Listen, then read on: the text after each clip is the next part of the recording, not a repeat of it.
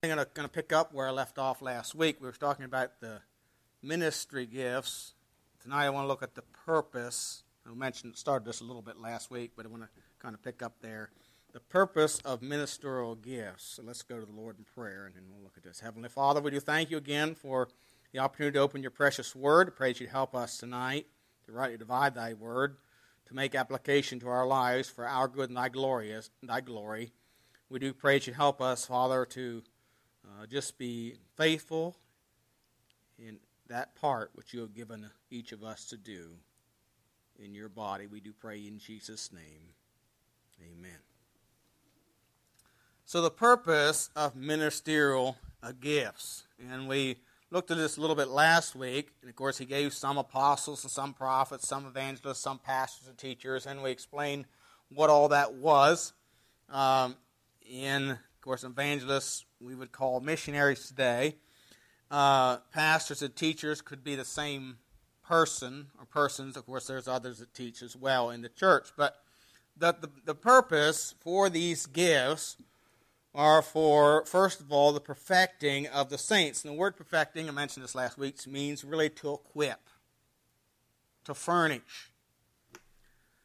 Um, you know, before we send soldiers off to war, we furnish or equip them with skill and weapons for the job we want them to do. Paul said in 1 Corinthians 9 7, Who goeth a warfare at his own charge? You know, we don't, you know, we do have a volunteer army, military, and, but they don't go at their own expense. They don't provide their own equipment. They are furnished with the, and they were furnished not only with the equipment necessary, but with the skill to use that equipment, and how to use it, and when to use it. And we have been given a weapon, a spiritual weapon, and the Bible refers to itself as the sword of the Spirit. The sword of the Spirit. In Hebrews chapter 4, verses 12 and 13. Hebrews 4 12 and 13 the Bible says, uh, For the word of God is quick and powerful, and sharper than any two edged sword, piercing even to the dividing asunder of soul and spirit, and of the joints and marrow, and is a discerner of the thoughts and intents of the heart. Neither is there any creature that is not manifest in his sight. Still referring to the word of God. But all things are naked and open unto the eyes of him with whom we have to do. So the Bible here pictures the, the Word of God itself as a two edged sword that cuts every way you turn it. And it, it gets to the heart of the matter. Uh, so the question tonight is, you know, the, the ministerial gifts are for the perfecting or the equipping of the saints. Uh, so to equip with skill in using and, and understanding of your sword. You know, if you're going to be effective in, in, in, in combat, you have to know your weapon and you have to know how to use it. You have to know how know about your weapon. You're going to, to know how to take care of it. How to maintain it. How it works some knowledge of how it works. You know, do we understand the Word of God? Do you understand the Word of God? You know, there's many people that don't have a good understanding of the Word of God. For example, let me give you a few illustrations of some problem passages for some people. John chapter 6, verse 53 Jesus said unto them, Verily, verily, I say unto you, except ye eat of the flesh of the Son of Man and drink his blood, ye shall have no life in you. Whoso eateth my flesh and drinketh my blood hath eternal life, and I will raise him up at that last day. For my flesh is meat indeed, and my blood is drink indeed. He that eateth my flesh and drinketh my blood dwelleth in me, and I in him.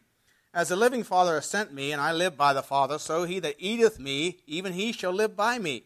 This is that bread which came down from heaven, not as your fathers did eat manna and are dead. He that eateth this bread shall live forever. These things said he in the synagogue as he taught in Capernaum. Many, therefore, his disciples, when they heard this saying, said, This is a hard saying. Who can hear it? Now, if you would stop right there, it appears we have a problem. Because you've got to eat Jesus and drink his blood. But you know, if you if you've read enough of the Bible, you'll begin to understand that sometimes the Bible uses parables or what we call allegories. In other words, word pictures. And that's what Jesus is doing here. In fact, and, and usually what it is, the, the answer comes out if you continue reading. So let's continue reading. When Jesus knew in himself, verse 61, the disciples murmured this at it, he said unto them, Does this offend you? What and if you shall see the Son of Man ascend up where he was before? It is the flesh that quickeneth. I'm sorry, it is the spirit that quickeneth, the flesh profiteth nothing. The words that I speak unto you, they are spirit and they are life. So he's talking about spiritual things and not literal his blood and literal his meat. But what does the Roman Catholic Church teach? That when you serve the Lord's table and the priest prays over that wafer and that liquor that they serve, that alcohol makes men drunk.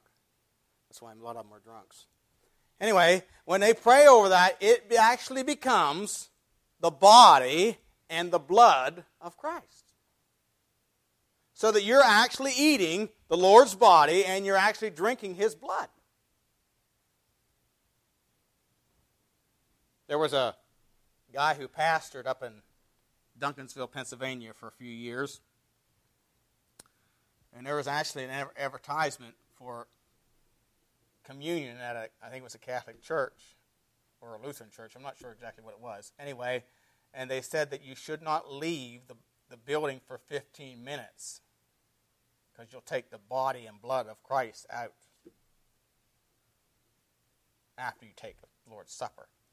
That's weird, to say the least. But see, this is a misinterpretation. That, in other words, there's a lack of understanding here of what the scriptures mean or what Jesus meant when he said, Ye shall eat my blood. In other words, it was he that was going to give his life for the world. He, he's saying, I am the bread of life. I am like bread that gives, you know, just like bread is a staple for giving life, sustaining human life, physical life, he said, I am the one that gives eternal life or spiritual life. That's all he was saying. And my blood is that which will give you eternal life. It'll wash away your sin. He said the words are spirit and they are life. Flesh profiteth nothing. Let's look at another one. Go to Acts chapter 2. Acts chapter 2.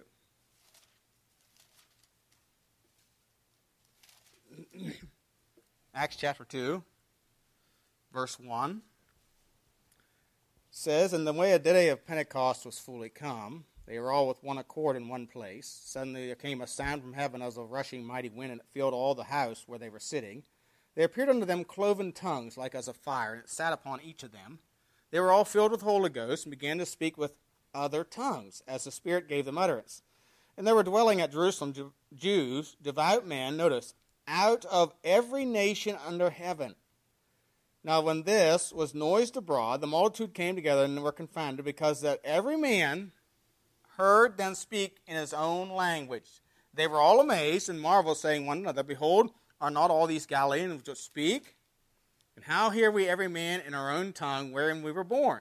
Parthians and Medes and Elamites and dwellers in Mesopotamia and Judea and Cappadocia and Pontus and Asia, Phrygia and Pamphylia and Egypt in the parts of Libya about Cyrene, strangers of Rome, Jews and proselytes, Cretes and Arabians, we do hear them speak in our tongues the wonderful works of God. Now, verse 4, it says, They were all filled with the Holy Ghost and began to speak with other tongues. Now, charismatics like to take this passage and others similar to it that speak about tongues and say it was a language that, that they didn't know, which was true those who were speaking it had, hadn't learned this language before, but it was a language that was understood by some that were there. And, and so they'll, they'll take this passage and others and say that, that, that uh, uh, speaking in tongues in an un, unfamiliar language or an unintelligible language is a gift or proof that you're filled with the Holy Spirit. But the Bible really doesn't say anywhere that they spoke in a language that nobody understood. In fact, it says here very clearly, verse 6 Now, when the, this was noised abroad, the multitude came together and were confounded, because that every man heard them speak in his own language. His own language. Again in verse 8, and how we hear every man in our own tongue wherein we were born. Verse 11 again, and Cretes and Arabians do hear them speak in our tongues the wonderful works of God. So, the, you know, yes, it was a miracle in the fact that the disciples could speak these different languages that were represented there at Jerusalem in that day that came from all over the known world. It, yes, it was a miracle, but it was, it was understandable languages.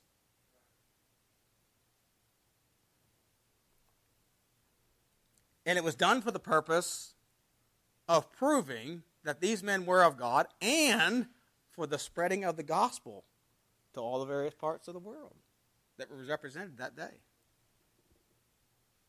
Has nothing to do with speaking in an unknown tongue.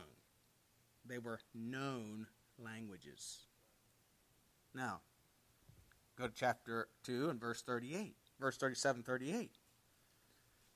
And there are churches, Church of Christ in particular, that teaches that to be saved, you have to be baptized. And this is a verse they use. It says, Now when they had heard this, verse 37, they were pricked in their heart and said unto Peter and the rest of the apostles, Men and brethren, what shall we do? Then Peter said unto them, Repent and be baptized, every one of you, in the name of Jesus Christ, for the remission of sins, and ye shall receive the gift of the Holy Ghost. Okay, so just stop right there for a minute. So if you read that just casually, you would say that for the remission of sins, you have to be baptized.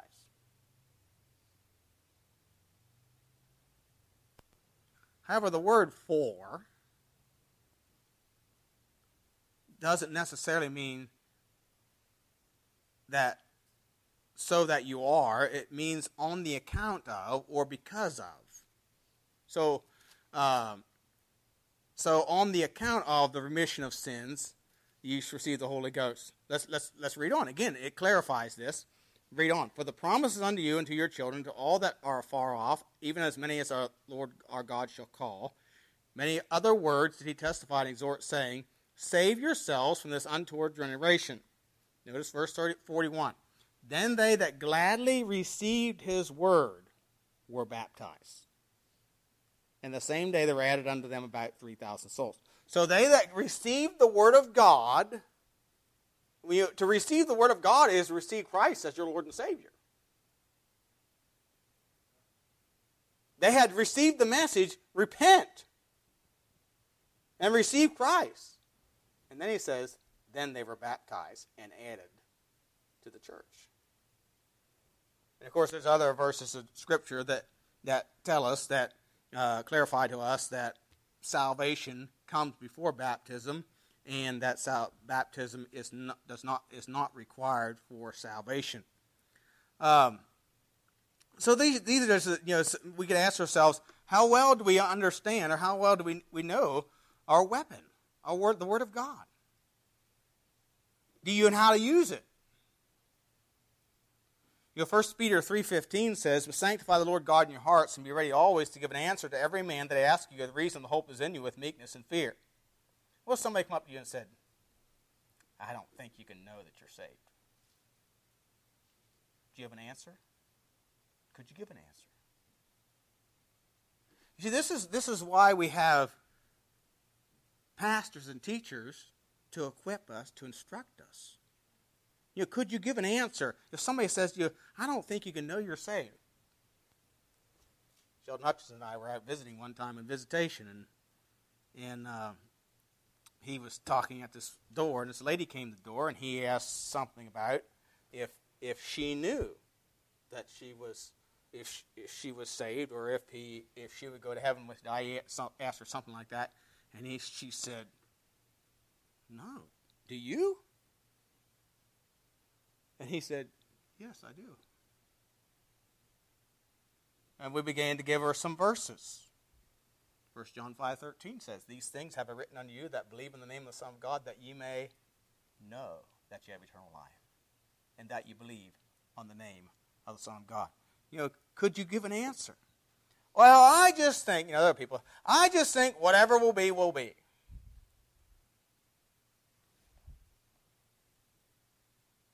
Do you have an answer for that?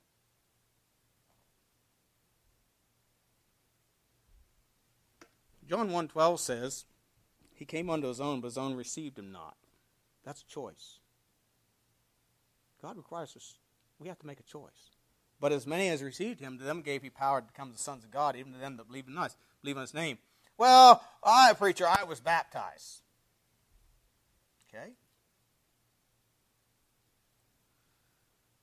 But John 1.12 again says, But as many as received him, to them gave he power to become the sons of God, even to them that believe in his name. Uh, John 3.16 says, For God so loved the world, that he gave his only begotten Son, that whosoever believeth in him, doesn't say anything baptism, shall not perish, but have everlasting life. It just says, believeth in him.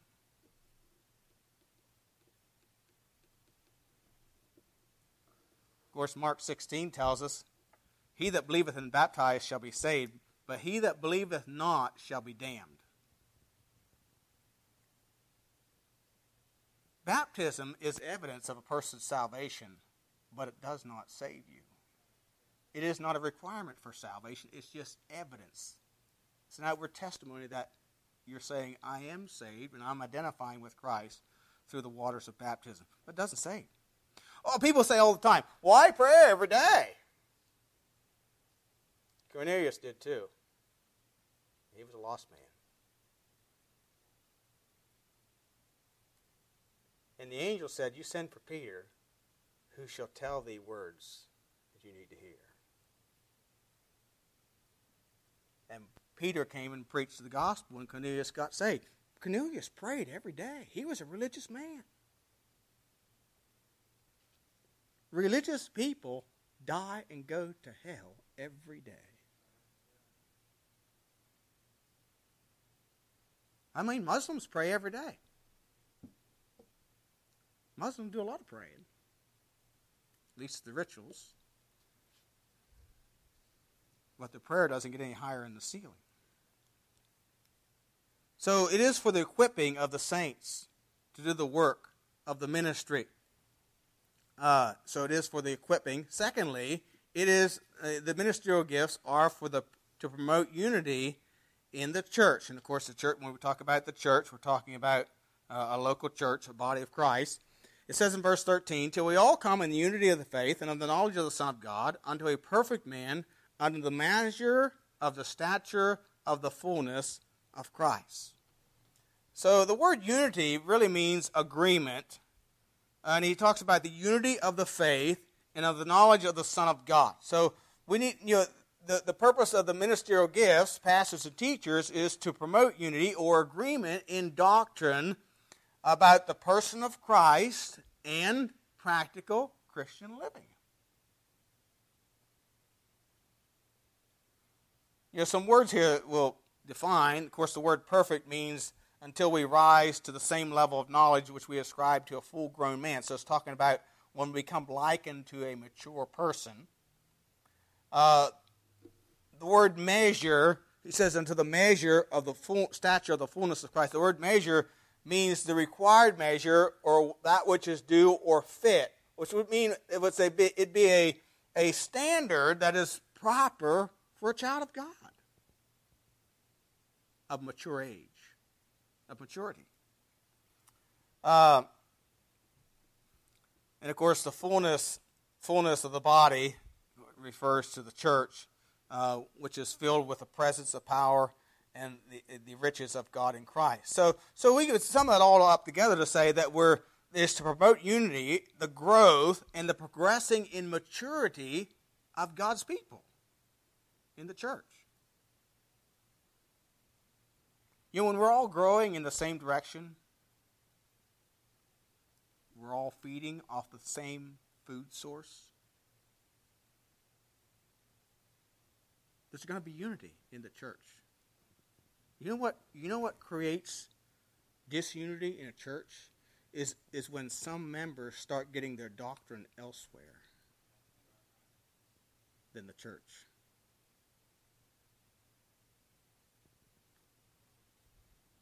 You see, the church, Paul wrote to Timothy and said the church is to be the pillar and ground of the truth. He's talking about the local church. I remember an evangelist saying one time he used to, he pastored for 29 years in Mount Union, Pennsylvania, and that was when Jerry Falwell Sr. was popular. And there was a guy at the bottom of the hill, right down the road from his church, listened to Jerry Falwell, sent Jerry Falwell money, and he said, funny, I said to him, he said, he said, well, when, Jer- when you get in the hospital, you call Jerry Falwell. When your daughter gets married, you call Jerry Falwell, which he did. It cost him ten thousand dollars, but he did it uh, you know, when, you, when, when you're dying, you call Jerry Falwell. And, you know, and he was always in argument with the preacher because he was listening to Jerry Falwell. No.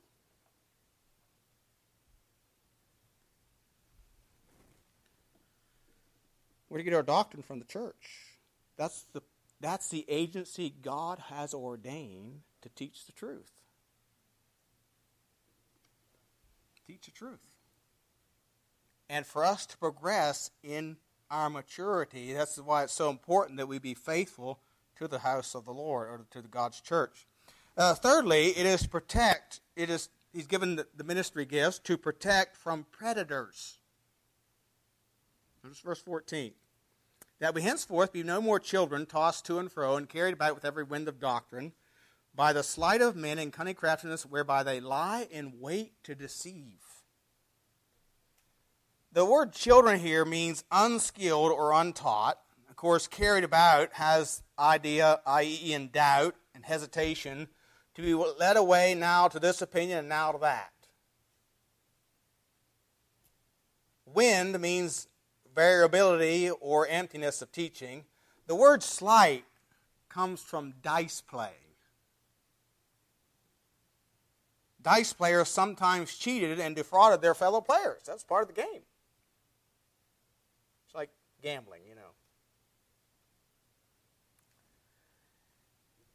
The reality of it is, and this is sad, but the reality of it is, there are men and women who are set on leading you astray. And leading you into error. Away from the truth of the Word of God. And of course, one of the greatest deceptions that is used is they mix truth with error. To make it not look so obviously wrong.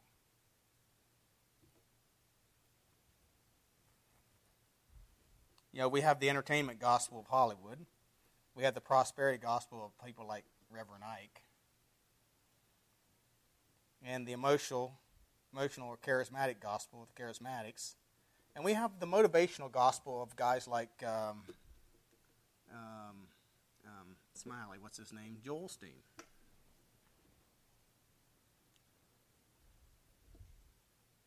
It's all about motivating you to a better life.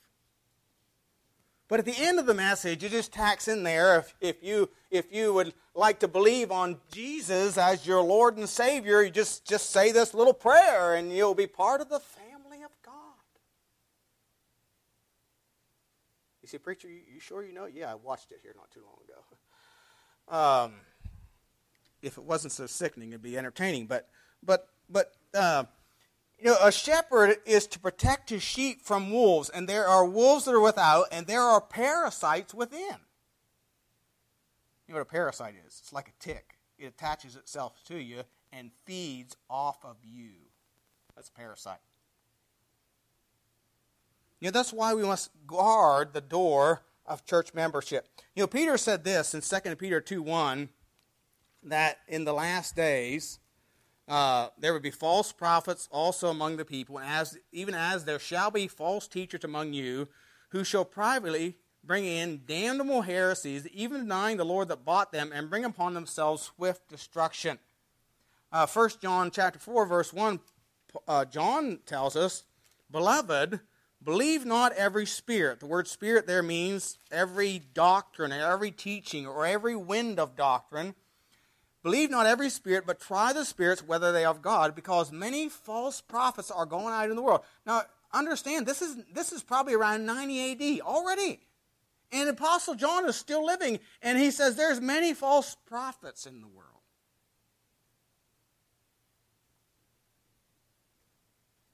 And Paul said when he wrote to Corinth, 2 Corinthians chapter 2 and verse 17, For we, as not as, we are not as many which corrupt the Word of God.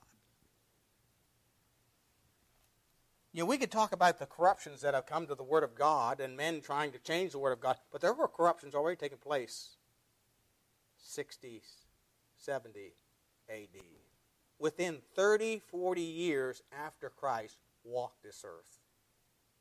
In fact, many have said that probably the worst corruptions came in that time period all the seeds of the heretical doctrines we have now were came to pass in that time period.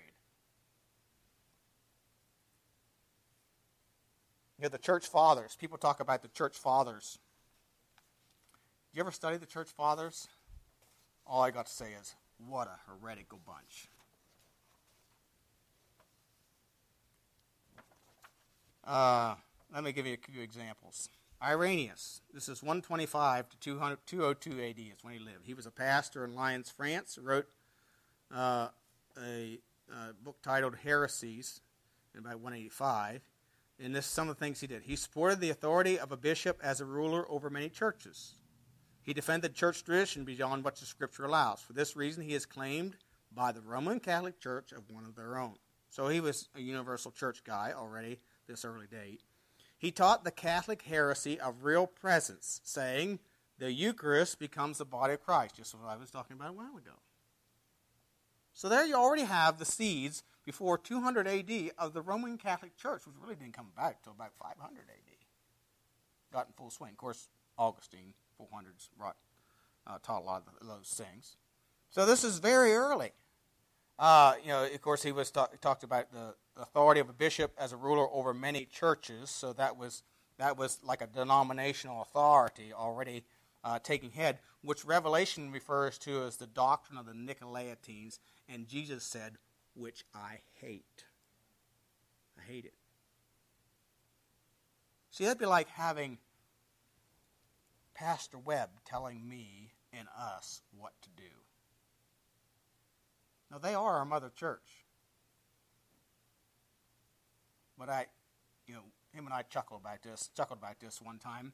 Soon after he, I was voted in here as pastor, he told somebody in the church uh, that they need to call me and, you know, they don't need to call him anymore. And he said we kind of laughed about it, and we laughed about it too. I said, you know, in fact, sometimes, you know, people say, you know, I've asked about if they could, you know, talk to him or whatever. I said, sure, that's fine. But he has no authority here. We don't believe in popes or bishops.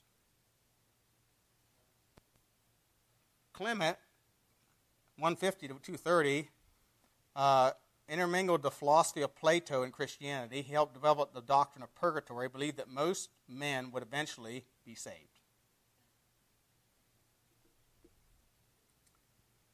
Uh, Tertullian, 155 to 255. He lived in Carthage, North Africa.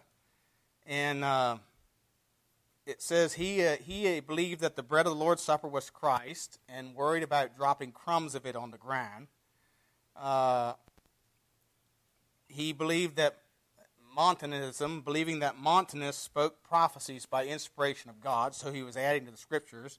He, he taught that widows who remarried, widows, widows that remarried committed fornication. So if your spouse died, you weren't allowed to get married again.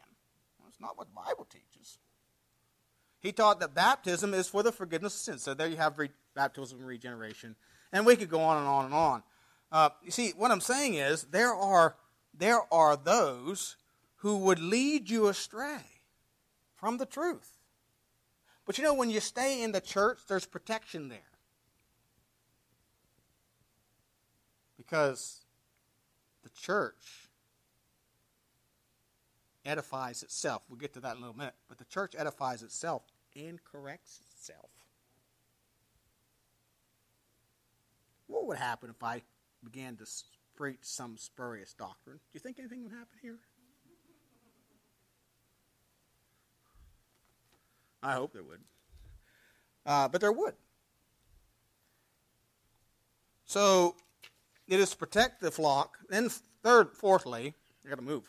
Proclaim the truth in love. Verse 15. Speaking the truth in love may grow up in them in all things, which is the head, even Christ. So we are to preach the truth, the, in other words, the whole counsel of God.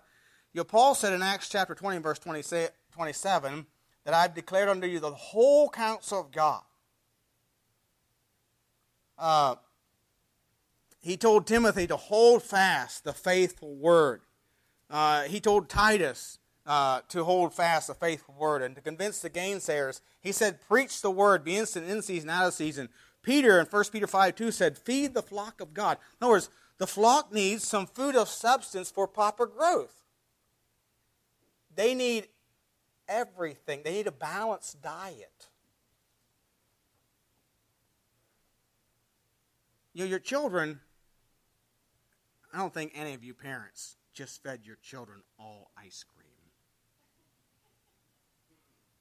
Now, when I was growing up, I used I, I said always said this when I was growing up, and it never happened because I got smarter.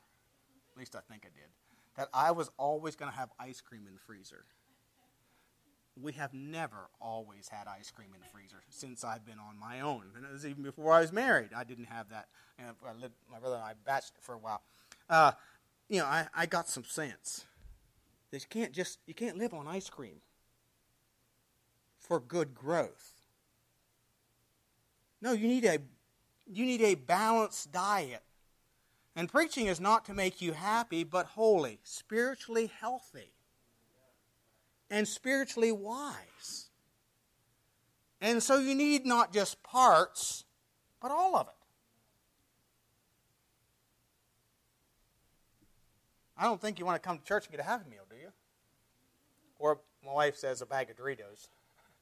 Says, You need to go study. We don't want a bag of Doritos, you know. Uh, but you know that, that the, a pastor has to feed the flock of God. There's there, there's this article I found on on the uh, on the web. I was looking at something one day and I found this, and it said three things a pastor must do. And the first one was he must feed the people. Jesus was fairly explicit about this in closing sentence of John's gospel: "Feed my sheep, feed my sheep, feed my sheep." If he only said it twice, we might wiggle room, but the three peak kind of the three-peat kind of negates any plans to say we didn't know it mattered. What are you feeding the sheep? Of course, the entire circus of felt need, therapeutic preaching is like pita bread at a Super Bowl party, but beyond the obvious, what really does feed sheep? Scripture and only Scripture feeds the sheep, but even among those who claim biblical fidelity and preach the word, as appropriate descriptors of their pulpit ministry, are your sheep really fed? Reading a text and then waxing elegant about its theme does not feed sheep.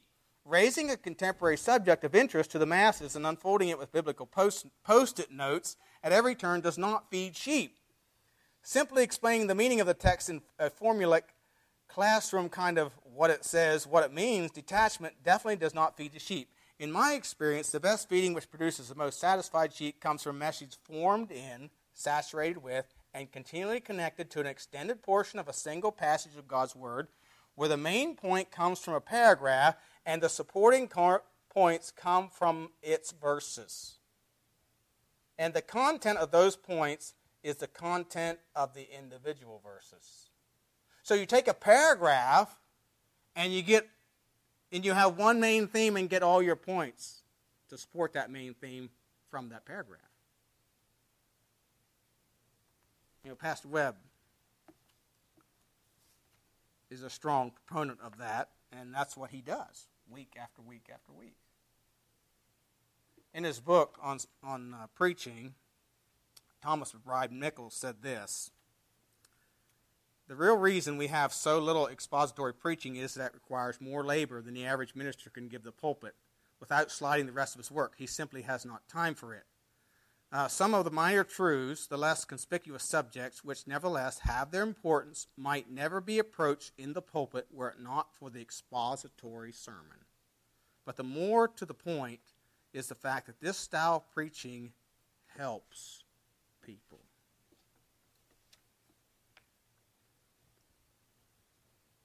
Uh, and I don't have time to read all of this, but um, he says expository preaching also familiar, familiarizes men with the Bible. It broadens their acquaintance with facts and factors of revelation, introducing them to scenes and putting them on intimate terms with characters of whose existence they were scarcely aware. This method inculcates truth wholesale, not piecemeal.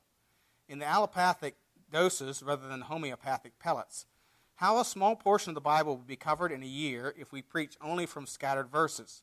How little system there will be in our sermonizing under such conditions.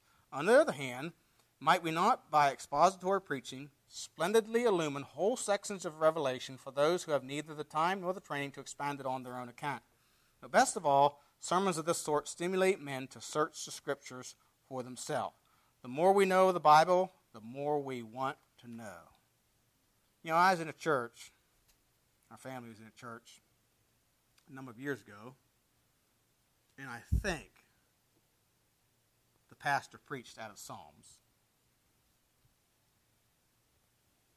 And he preached, his basic, his theme was, I guess you'd call it, that you people need to say hallelujah once in a while. I mean, that's the only thing I got from it. Hallelujah. Yeah, that's what I. It it didn't even want me to. It didn't even want me to make me want to say hallelujah.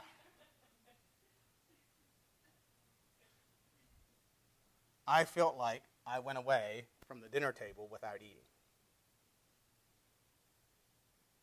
And I can still remember some of the message, messages Pastor Webb preached at a Bible conference in Maryland 15 years ago. Because there was substance to it. You see, preaching like I'm doing through a book of the Bible takes time. But you don't get little happy meals here and there. You get the whole thing. And I have to preach on the things that I like and the things I don't like. And the things you like and the things you don't like. But that if you're going to eat a balanced diet, that's the way you have to eat. I don't particularly care for tomatoes. But they say they're good for you. So I put a slice in my sandwich and I put pieces of them in my salad. But to eat them just with a slice of bread, forget it. I don't care if you have Duke mayonnaise on it. I don't want it. No, we're to proclaim the truth in love. We need to be spiritually fed. And then lastly, for the promotion of a healthy body. Notice verse 16. From whom the whole body fitly joined together and compacted by that which every joint supplieth, according to the effectual working in the measure of every part, making increase of the body unto the edifying of itself in love. Now, when you were growing up, what did you always want? You always wanted to be bigger you wanted to become an adult. You know, there were certain stages in your life that, you know, when you were a certain age, you, you shot, you, you wanted your driver's license. To be big enough to get your driver's license. And then after you got your driver's license, you wanted to grow enough and be mature enough to get, you know, to graduate and, and then maybe get a job or, or, you know, or do something. There was always something that you're shooting for. You wanted to grow. I haven't met a kid yet that wants to stay little.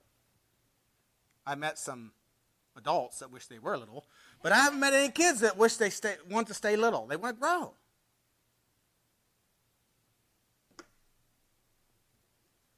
And the purpose of the ministerial gifts, one of the purposes, is the promotion of a healthy body or a healthy church. The church is a body.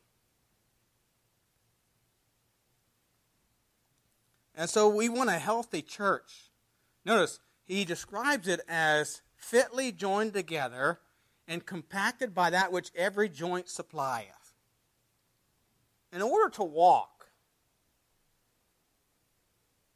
every part, all my joints, from head to toe, have to function properly. Now, I could lose certain ones and relearn to walk. If if I lost a big toe, I probably have to sort of learn to walk again because it, affect, it would affect my balance. I probably wouldn't be able to walk across the rafters on the roof anymore. I have enough trouble with that now. Uh, but, but, you know, there'd be things I wouldn't be able to do because it would affect my walking. Because not everything is working right. You know, if I, it, you know, my dad, he's 90 years old, and, and uh, his, his, his joints, the, the, the, the, the grease in his joints is gone.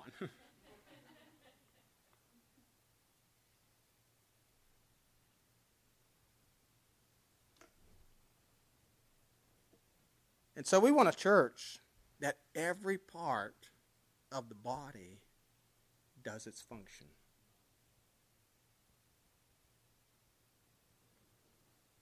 And that's why it's so important that we all seek to mature in our walk with the Lord, be faithful to the house of God, hear the exposition of God's word, whether it's from the pulpit or in Sunday school, um, you know, and, and, and to promote a healthy body. You know, a desire of a church is to have second and third generation families. We're, we're, we're, we're working on that here. Um, you know, I often go into church and I, I look, look at, when I look at churches, I go to the mission board. You know, the board on the wall. I'm not for mission boards, but you know, the board on the wall where the missionaries are all per- posted and what kind of missionaries are they supporting. Uh, does, does a church practice church discipline? Or are they church junkies? You know what I mean by church junkies? You know, do they do they examine potential members or take just take anyone in? You, wouldn't just take anything into your body. I hope not. Uh, is a church reproducing itself? You know, notice, notice again here what it says. From whom the whole body, fitly joined together and compacted by that which every joint supplieth, according to the effectual working in the measure of every part, maketh increase of the body unto the edifying of itself. You know, every church ought to be reproducing itself. That's evidence of a healthy church. Know, we're doing that through missions right now, already. And we are, you know, we have sent one out of our church to the mission field. We are reproducing ourselves in Taiwan.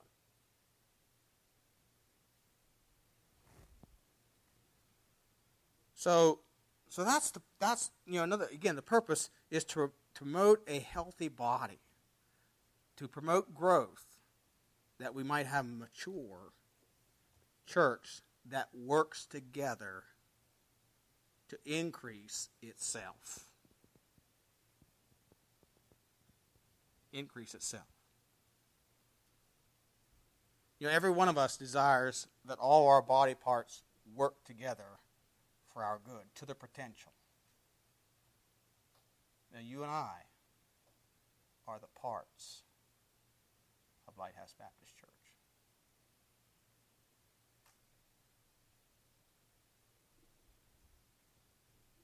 You know, are we doing our part? And he says, and I will conclude with this. He says, making increase of the body under the edifying of itself in love. And I and I just thought there's something where I come up with it, but just throw it out there. The love is like the oil that keeps the engine lubricated for efficient operation. You know, truth. Truth you know, we have to have truth. But truth can be cold, and it's straightforward and dogmatic. But we're to speak the truth in love. And love is like the oil in the engine. It's not what makes it run, but it's what keeps it running. You know, you can run an engine without oil, but it ain't going to run very long. It's going to seize up. It's going to seize up. You know, all you need to run an engine is gas and spark. It'll run. But if you don't put any oil in it, it's going to seize up. And love is like the oil that lubricates. You know, Jesus said, By this shall all men know that you're my disciples if you have love one for another. Oh, and we need to grow. And the purpose of the gifts to the church, ministerial gifts, is to bring us to a place of maturity that the body functions together, every part working for the increase of the one body. Might God help us be faithful in doing that which is our part. Let's pray.